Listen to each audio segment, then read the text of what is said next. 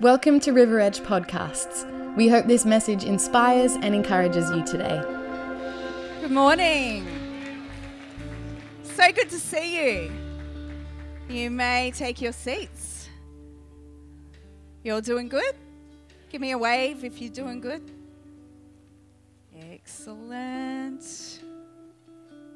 So, uh, I just want to make one more announcement um, before I get onto the message and that is that Rec is having a break over Christmas. So just to give all the parents the heads up.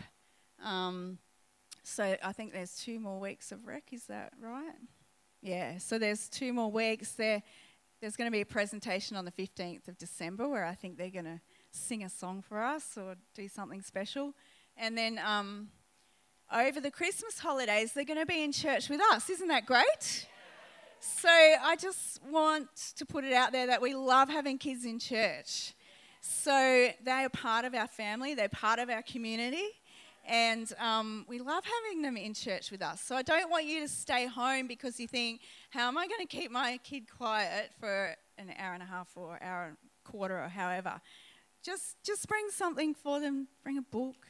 You know, I don't know, in my day we bought colouring in, but we've got technology now, but what you know if they yeah if they need something to keep them busy bring something to keep them busy but we want them in the house you know because even if they're colouring in or reading a picture book they're still um, their soul is still being saturated with the word of god and they're still being part of what's happening. So yeah we, we really want you to um, bring your kids bring your kids to church. So we've been talking about how we fight our battles. Who's been Getting something out of that? So good, isn't it? It's so practical because we know real life has battles, real life has challenges, doesn't it? Has anyone not discovered that yet? Has anyone lived a challenge free existence? No, of course not. So it says in, in 1 Timothy 6:12, fight the good fight of faith. So the fight that we're fighting is not without a purpose, it's a good fight. It's good, isn't it? It makes us strong and um, it builds character in us, and the end result is victory. So it's a good fight. It's not something that we should shrink back from. It says, Take hold of the eternal life for which you were called when you made your confession in the presence of many witnesses. So to take hold of that eternal life is not a passive thing, is it? It's an active thing to take hold of something. If I come down here and I take hold of Brett's arm, it's, it's an active action. You know, it's, we've got to take hold of it, um, not just let it, you know, not just drift through life. And um,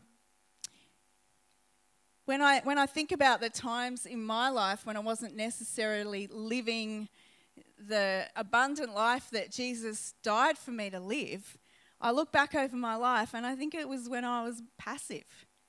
When I was just kind of cruising, I was just kind of letting things happen and I wasn't really taking hold of everything that God had for me. So we're called to be active, not passive. We're called to be good soldiers. So we're going to look at a few points today of what characterizes a good soldier. So if you're taking notes, this is point number one. A good soldier trains. A good soldier trains. No soldier is allowed to go into battle without first doing some training. He needs to know, or she needs to know, how to use their weapons, uh, what strategies they need to use, and they need to be mentally and physically fit to go into battle. So every good soldier trains. Um, we did some training a few years ago, which was self defense training. Some of the girls in the church did it with me. Remember that? It was, it was full on. We did it with, with Don Carazza, and it was to prepare us for the probably un, for the unlikely event, but you know, it still happens, that you may be um, attacked or accosted by someone, and you need to know what to do to defend yourself. And so he taught us things like where, where to hit the enemy um, to maim him so that then we could run away. So he said to go, go for the weak, you know, go for the soft points, go for the eyes, gouge their eyes. Or, you know, go for the groin. Kick them in the groin and then there you can run. Or, you know, I found out, I know it sounds brutal, but if it's life and death, if it's your life that's on the line, you need to be proactive. You can't be passive. And one of the things he taught us was to act quickly. And, and we had to do these actions repetitively. Remember last week, Stephen said that training is repetitive. It's something that you do over and over and over again until it becomes automatic. So we had to do these uh, repetitive actions where we had to use this part of our hand, I remember, and forcefully whack somebody in the chin. But we, we we're whacking a pad on somebody's hand. But really, you know, put your all into it. Because if you have to, you know, whack somebody in the chin, they, you're going to want to know that they cop it good. And, uh, and another thing I learned that if you kick somebody hard enough in the knee and make it bend the opposite way, they're not going to be able to chase you when you run. So if you kick somebody hard enough right there and their leg buckles back that way, I know it sounds brutal, doesn't it? But it's good information to have. And then we had to put it into practice because at the end of this training, all these repetitive actions, we also learned that if you hit somebody in the right place in the throat, you know, it'll take their, it'll, you know, hit them in the windpipe hard enough, they're not going to be able to breathe to chase you. so we learnt that too. Um, and then he made us put it into action. We had to walk along with our eyes closed. And he brought in this man who attacked us. He really attacked us. And we didn't know whether he was going to come from the side, the back, the other side, or the front. But we had to walk along with our eyes closed. And he just came and wrestled us and crash tackled us to the floor. Thankfully, there were padded mats on the floor. And, uh, and then we had to fight. We had to put everything into action that we had learnt. We had to go for the face, we had to gouge his eyes, we had to kick his knees, we had to elbow him. Wherever he had a soft place, we had to just fight for our lives. And he said, treat it like a real situation, like you're walking down a laneway and someone's attacked you from, from behind unexpectedly.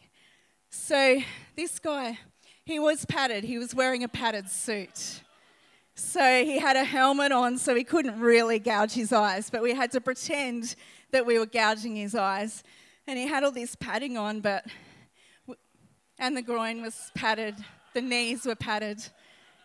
But um, we found out later that there were a few places that weren't padded where a few women managed to get their fingernails in there. He had a few scratches and a few. so we took it seriously. We really did. We took him on. And uh, yeah, but that's training.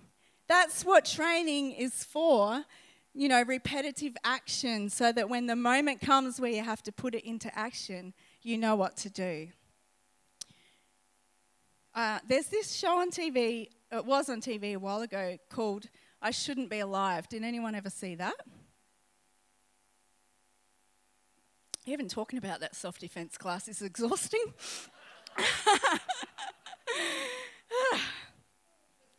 But I love that show because it was about people that had to face life threatening, adverse situations and they had to survive. They had to do something to save their lives. And it was the story, um, it was a documentary, but it also involved drama about how they managed to survive a situation.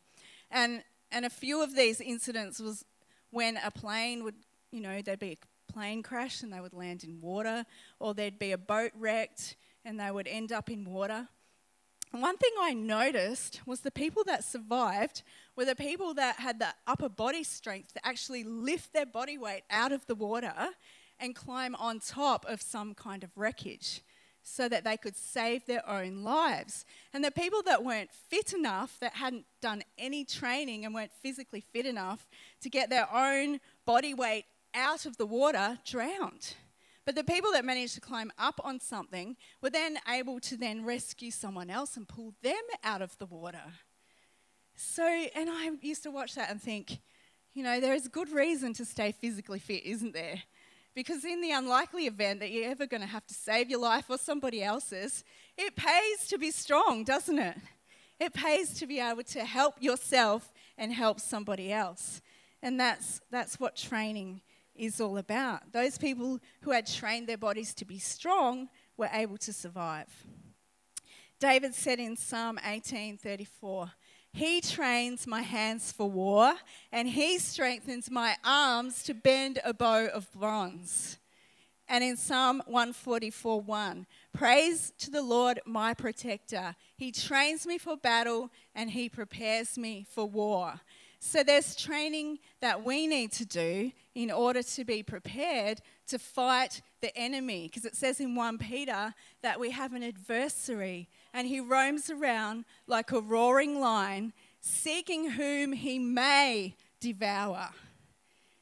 But if we're strong, that's when we stand and we say, You may not. You may not take my peace. You may not devour the generations to come. You may not take my joy. You may not, you may not, you may not. We don't just stand there passively and go, oh, whatever, just come and take it. That's when we're proactive and we say no. You know, Tuesday morning prayer, when we come together and, and prayer, whenever we pray, sometimes I just look around and I think, these prayer warriors are, are training. You know, these, these people who are young and these people who are old, they're, they're training um, in how to use the word of God offensively, defensively, they're, they're training, you know, how to declare the promises of God over their lives and over the lives of others. It's a repetitive action. It's something that we do often, not just when we're in a crisis, but when we do it often, then we know how to bring out that prayer weapon and use it effectively when we need to. So that's, that's you know, why the Word of God says to pray at all times, to pray without ceasing. There's a US Marine motto that says, the more you sweat in training, the less you bleed in war. So, the more, you know, the more effort we put into making sure that we're spiritually ready, mentally ready, the less the carnage is when the time comes that we have to face a battle. So, training is repetition. Everyone say repetition. So, what are you doing over and over again that's making you strong? Let me ask you that. What are you doing repetitively, habitually? What are you disciplining yourself to do over and over again that is making you strong? Whether it's prayer, whether it's memorizing the Word of God, whether it's meeting together with other people that will encourage you and lift you up, whether it's worship, you know, what are you doing repetitively that's making you strong? What are you doing repetitively that's not making you strong? You know, we need to ask ourselves sometimes is what I'm doing helping me or harming me? Is eating a whole block of chocolate when I'm stressed helping me or harming me? I don't know. It works for me. but yeah, seriously, we need to ask ourselves what am I doing repetitively?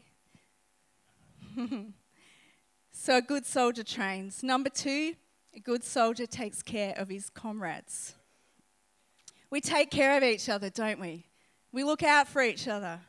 When we're strong, we're able to help one another, we're able to lift each other up. I'm sure many of you have seen the movie Hacksaw Ridge. If, if you haven't, it's really worth watching. It's an amazing movie. They're doing something for me. They're not leaving because they're bored, I promise. It's okay. so, in the movie Hacksaw Ridge, it's based on the true story of a guy named Desmond Doss who refused to take up a weapon not because he was not because he lacked courage, but it was just his, his personal belief that he didn't want to shoot or, or kill anyone. But he single handedly saved 75 men during World War II. Doss was wounded four times in the Battle of Okinawa. Had to make sure I said that right. And he was evacuated in 1945 after continually running back and forth into the battlefield to rescue his fellow soldiers. He suffered a fracture in his left arm from a sniper's bullet, and he had 17 pieces of shrapnel embedded in his body. So he was no coward. He continually ran back into the battle to get his comrades and to bring them to safety, to the point of exhaustion. And I'm sure if you've seen the movie, you'll remember that powerful scene where he prays and he says, Lord, just help me get one more. Just help me get one more. Just give me the strength to save one more. Such an amazing um, picture of what we're called to do, isn't it? And in Mark chapter 2, it says that there were four men who came and they brought their friend on a stretcher to Jesus. It says, and when they couldn't get him to the place in front of Jesus because of the crowd, they dug a hole through the roof above him. And when they, and when they scooped out an opening, they let the stretcher down with the para- paralyzed man laying on it. And when Jesus saw their great faith, he said to the para- paralyzed man, Son, your sins are forgiven. Take up your mat and walk.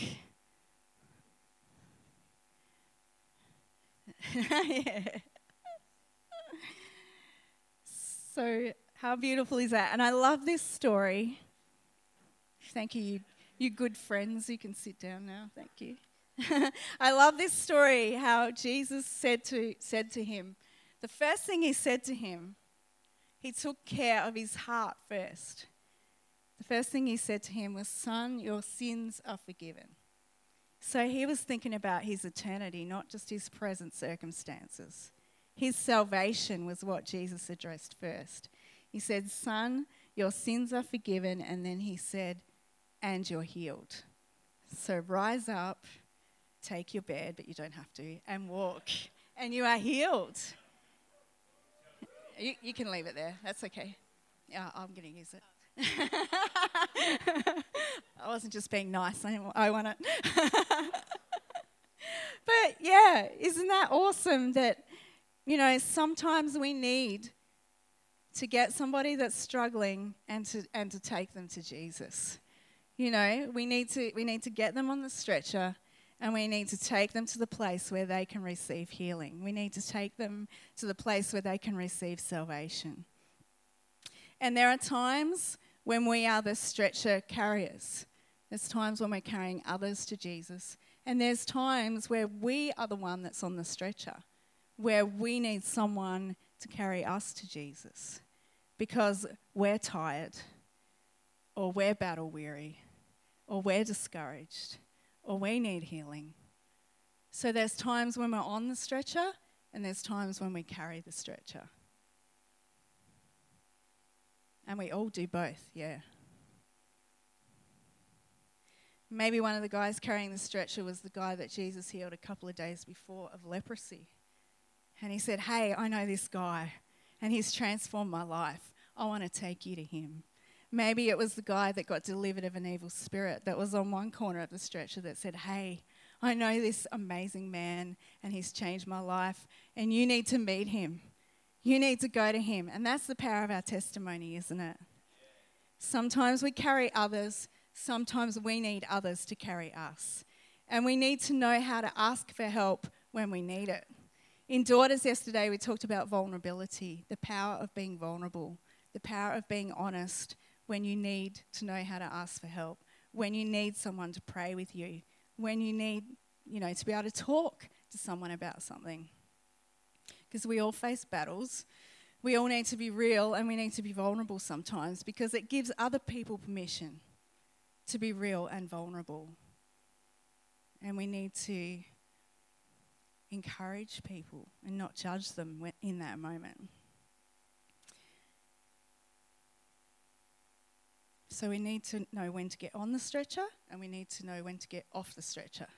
It's hard to help someone that refuses to get on the stretcher and it's hard to help someone that refuses to get off So, you know, there's a time for both, isn't there? So a good, a good soldier takes care of his comrades. Romans 15:1 says, "Now we who are strong ought to bear the weaknesses of those without strength and not just please ourselves." We're not just here to please ourselves, are we? We're here to be a community to support, to help, to encourage each other.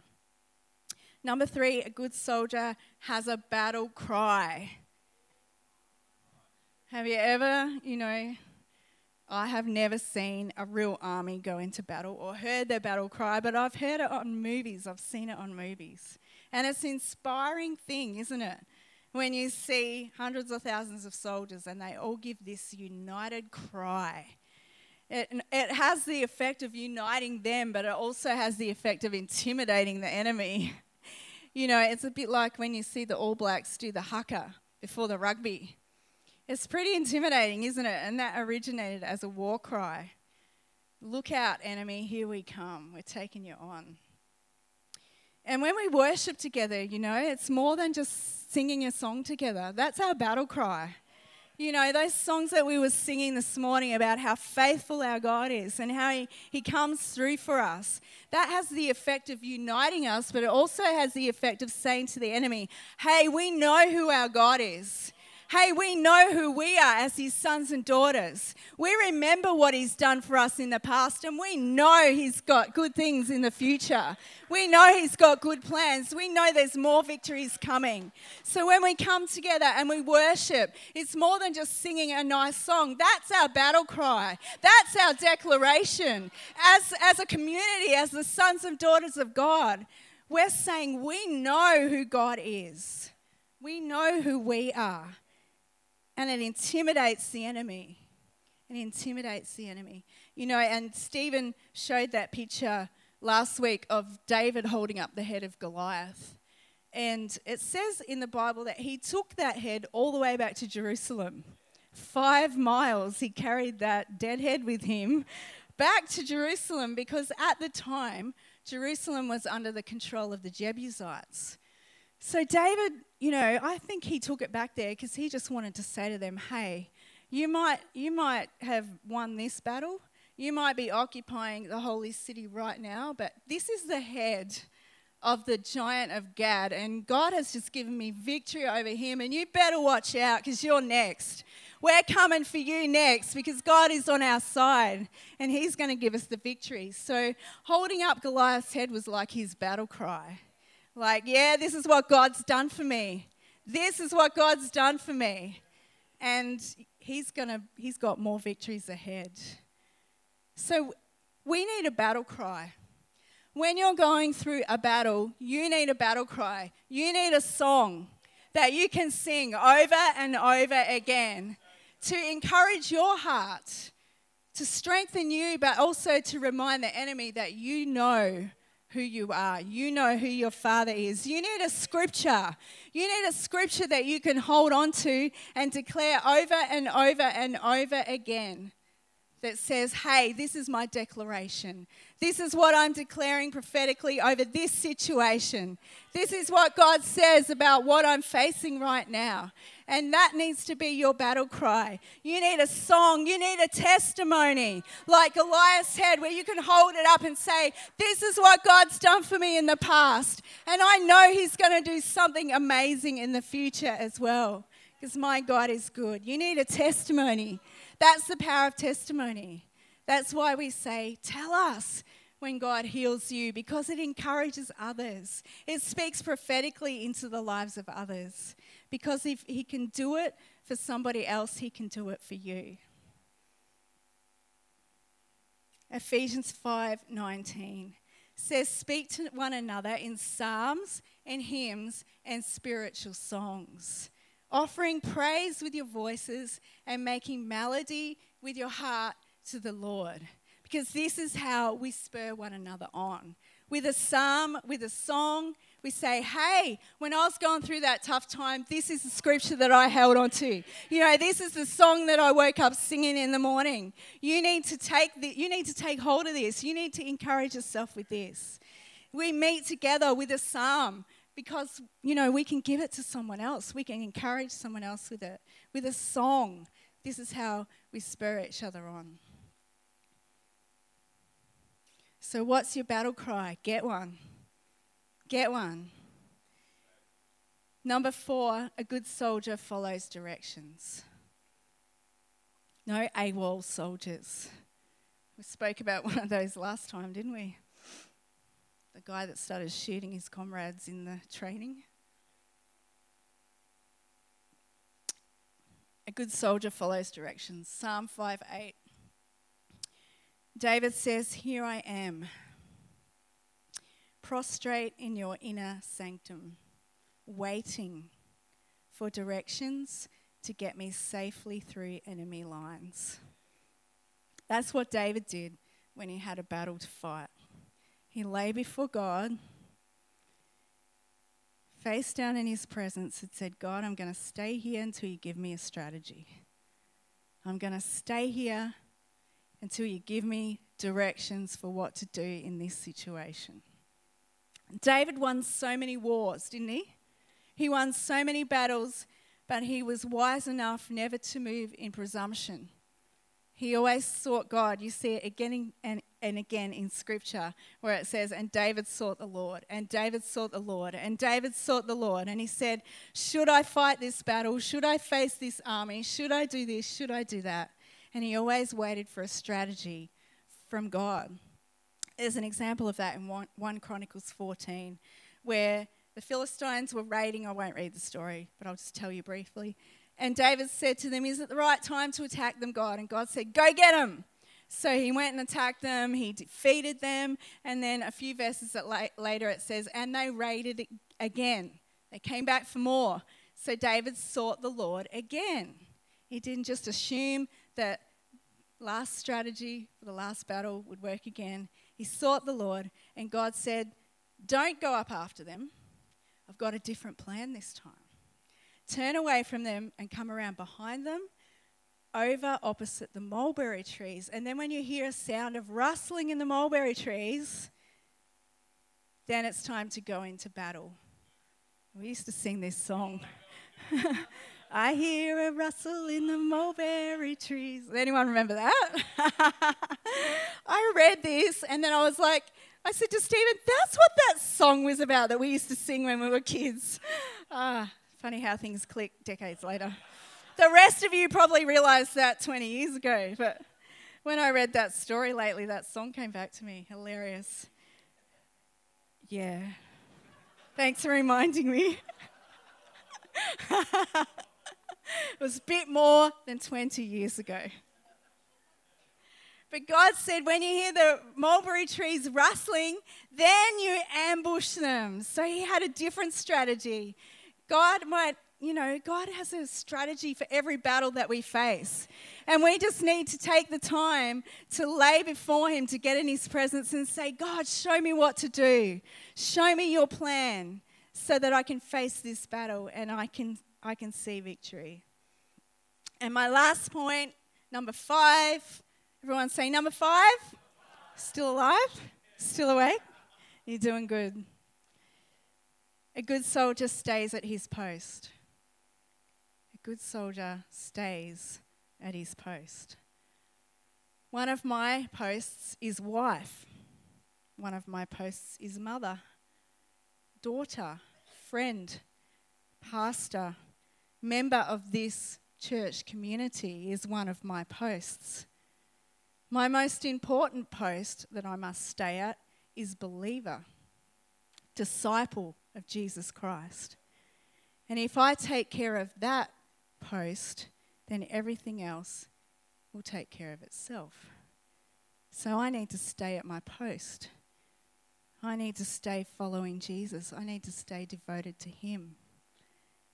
And then all my other posts that I need to stay at line up.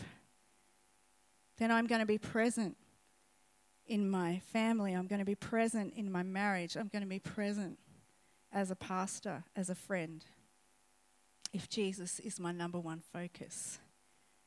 There are things that we're all called to. There are things that you are called to. There's posts that you're called to stand at. that you need to stay at, you need to be present at. People are relying on you to be there, and you need to be there. There's places where you have to hold the line where no one else can do it for you. No one else can fulfill that place where you need to stand.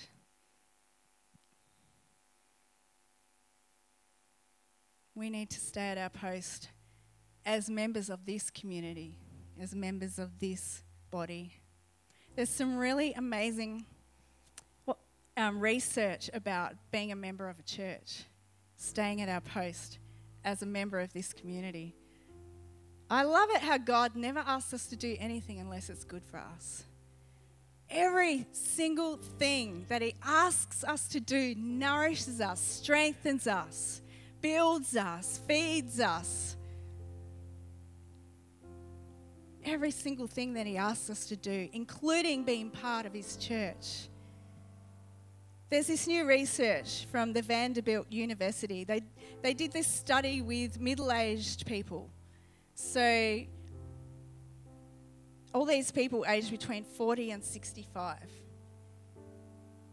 And they, they studied people that attended what they called worship, houses of worship, and people that didn't. Do you know that for middle aged adults, both men and women, who attend a house of worship regularly, you are 55% less likely to die. 55% in that age range. This is what it says. Let me read what the study says. I'm trying to pre- present it in a way that makes sense because I told Chelsea and she said that doesn't make sense. So I tried a different approach. Let me read what the study said. Uh, adults aged 40 to 65, both men and women who attend a house of worship regularly, reduce their mortality by 55%. 55%. So they studied all these stats like cholesterol, blood pressure, uh, nutritional, inflammatory, and metabolic indicators, and non worshippers has significantly higher overall risk factors than worshippers. So their heart wasn't as healthy, their cholesterol wasn't as healthy, their metabolism wasn't as healthy. You know, and you might just put that down to, well, you know, that's because Christians just lead cleaner, lead cleaner lifestyles, they take, take better care of themselves. But there's also a scripture in Romans 8 that says, if the same spirit of him who raised Jesus from the dead lives in you, then it will make alive your mortal bodies. You know, I think it's more than just a physical thing going on here. There's a spiritual thing going on here. Because that's a promise from God that says if you're born again, the Spirit of God lives in you and He will make alive your mortal bodies. He will invigorate, strengthen, and make you healthy. And this statistic proves it. I love it when the stats back up the Word of God, don't you? And it happens over and over and over again. I love, I like statistics, and I just see it over and over again that the promises of God are proved in, in studies that are done. Let me just read you another quick study because I still have two minutes. There was a, another study done um, by another university in uh, the University of Wisconsin recently. And this is what they said the temptation to skip church on Sunday, mo- the temptations are many, from sleeping in to getting an early start on mowing the lawn. But new re- research on religious attendance and well being may give people cause to reconsider. People who attend Sunday worship not only feel better during the time that they're in church, but they're happier during the week than non church goers, according to new studies from the University of blah, blah, blah. Research shows that time spent with good friends are predictors of better mental health. The study found that churchgoers spend about 65 minutes more on Sundays than those who do not attend church with non household family members and friends. Churchgoers are also more likely to volunteer on Sundays, another activity associated with better mental health. In contrast, non attenders spend about 70 minutes more on Sunday watching TV, uh, half an hour more doing domestic tasks, and 45 minutes more unpaid work. All of these activities rank far below attending church in terms of leaving people in a positive mood. Uh, the, the overall result the more frequently people attend church services, the more likely they are to report greater satisfaction with their lives and more positive emotional experiences. Isn't that awesome? So it says, yeah, it appears that even people who occasionally nap in services, this is none of you, I haven't put any of you to sleep yet, are better off at church as opposed to those who are at home sleeping in. That's pretty cool, hey? So when God says stay at your post, be part of a community, turn up, it's because it's good for us. It's so good for us. The stats prove it. So let's stand together. let's pray. Thank you, Father, so much for your amazing word that nourishes us, encourages us, strengthens us. Thank you for your amazing church, Lord, for this community that you've ordained, Lord, for us to be part of.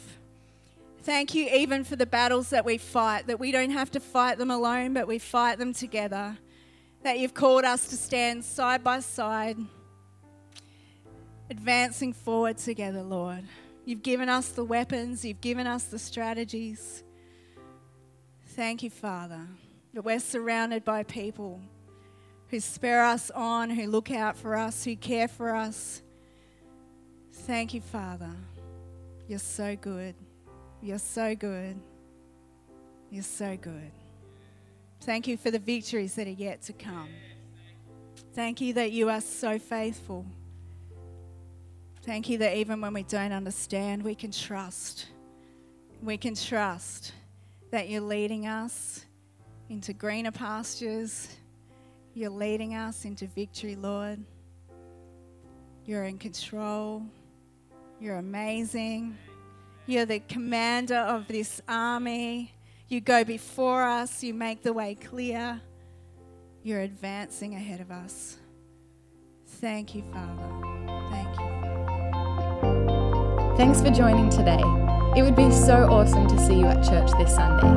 If you'd like to know more about service times or simply want to find out more about church, head to our website, riveredgechurch.com.au.